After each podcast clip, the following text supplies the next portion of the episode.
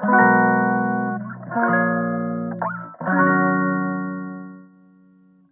くだけで文字単価プチャパソンです。この配信では1日10分間程度であなたの文字単価アップにつながる情報を配信しております。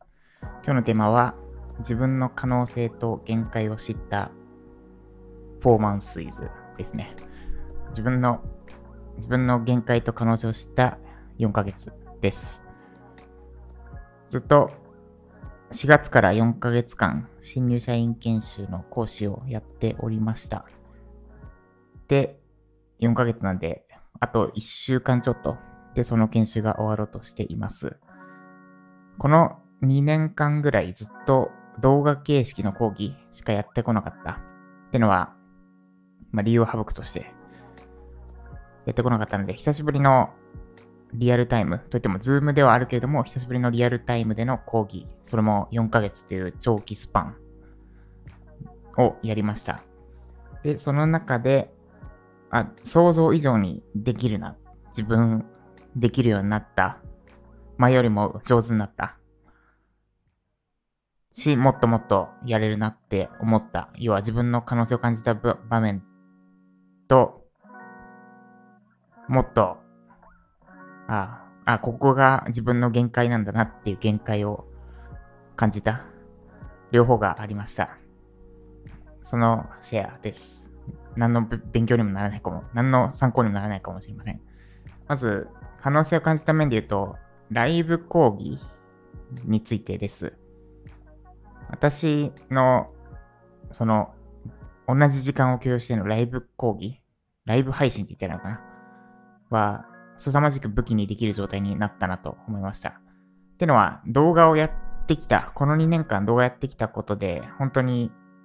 もどかしさをずっと感じてました。相手の反応がわからないとか、実際にどうやったら相手に動画なんだけども、本当にその場で頭使って考えてもらえるかっていうのをずっと試行錯誤しながらやっていました。で、動画でそのもどかしさを感じてたので、ライブで講義する。ライブで講義って言い方でいいのかな？リアルタイムで講義する？時にそのもどかしさというか、縛りがなくなって、めちゃくちゃ参加型の講義。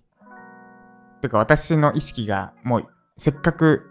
ライブで参加してもらう、リアルタイムの同じ時間を共有しているからには、同じ時間を一緒に過ごしているからこそできないこと、過ごしているからこそできることをやろうっていう意識が凄まじく強くなって、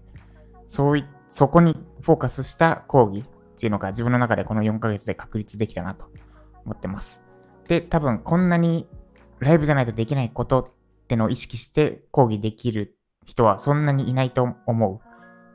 あの、他の講義とか、他のセミナーとか参加してても、やっぱりそう思う。これ、この内容なら動画でいいなって思うことが多い。ちょっと上からっぽくなってるんですけど。ので、この、私の4、この4ヶ月身につけたものってのは、きっときっとというか、間違いなく武器にできる。なと感じました。なんで、もう一個、まあ、プログラミングと、ライティングと、マーケティングと、あとなんだ、講師か。講師。動画講義と、その、そこに加えて、ライブ講義が、まあ、動画講義とはまた別の形で武器として身についたなってのが可能性の部分です。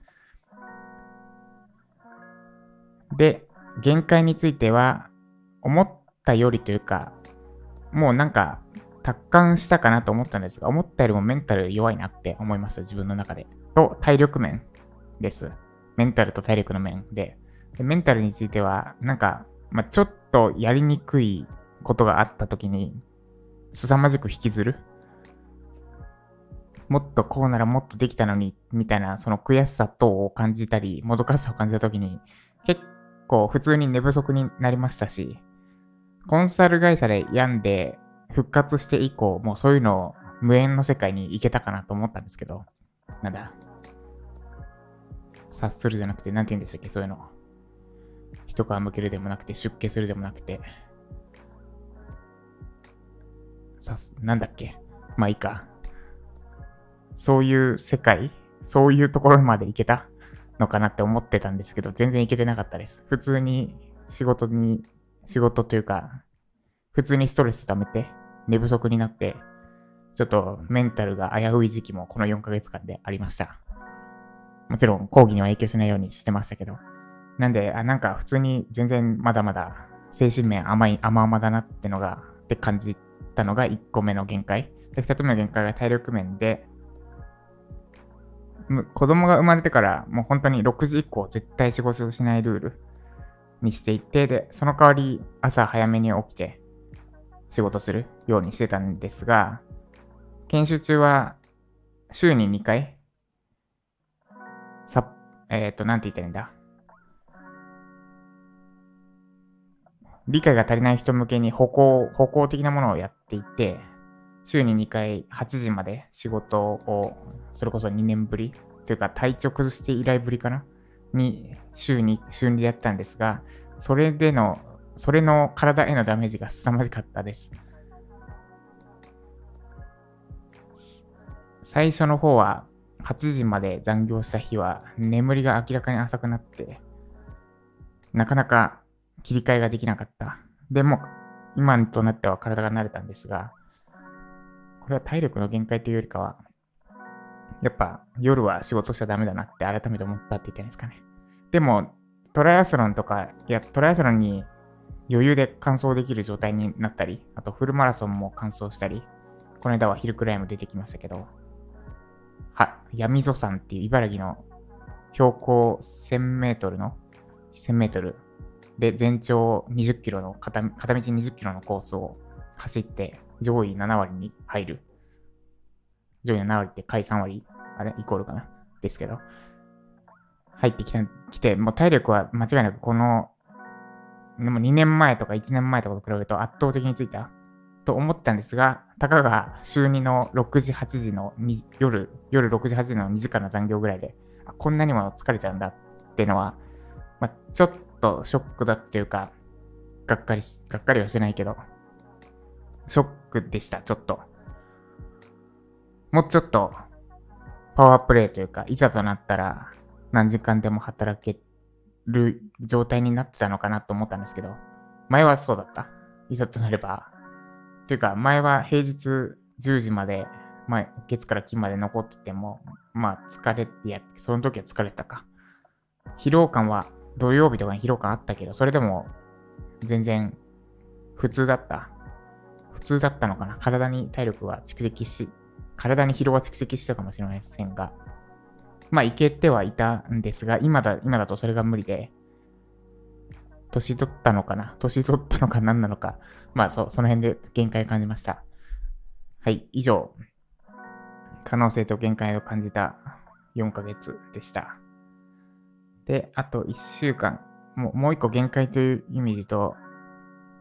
いい感じにサボるっていうのが私はできないんだなって改めて思いました。もうちょっと同時進行的にできるかと思ってたんですが、研修始まったら、研修にフルベッド状態でしかできなくなっちゃいました。で、他のことがおざなりにはなってないですが、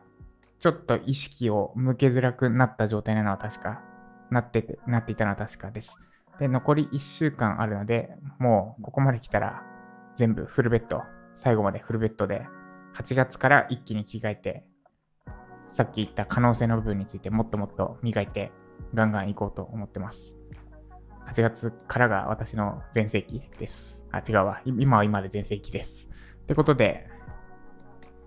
いろいろな発見があった4ヶ月でしたというよりは、にしたいです。あと1週間あるので。です。以上。では今日も、今日は土曜日ですね。今日も頑張っていきましょう。ジャパソンでした。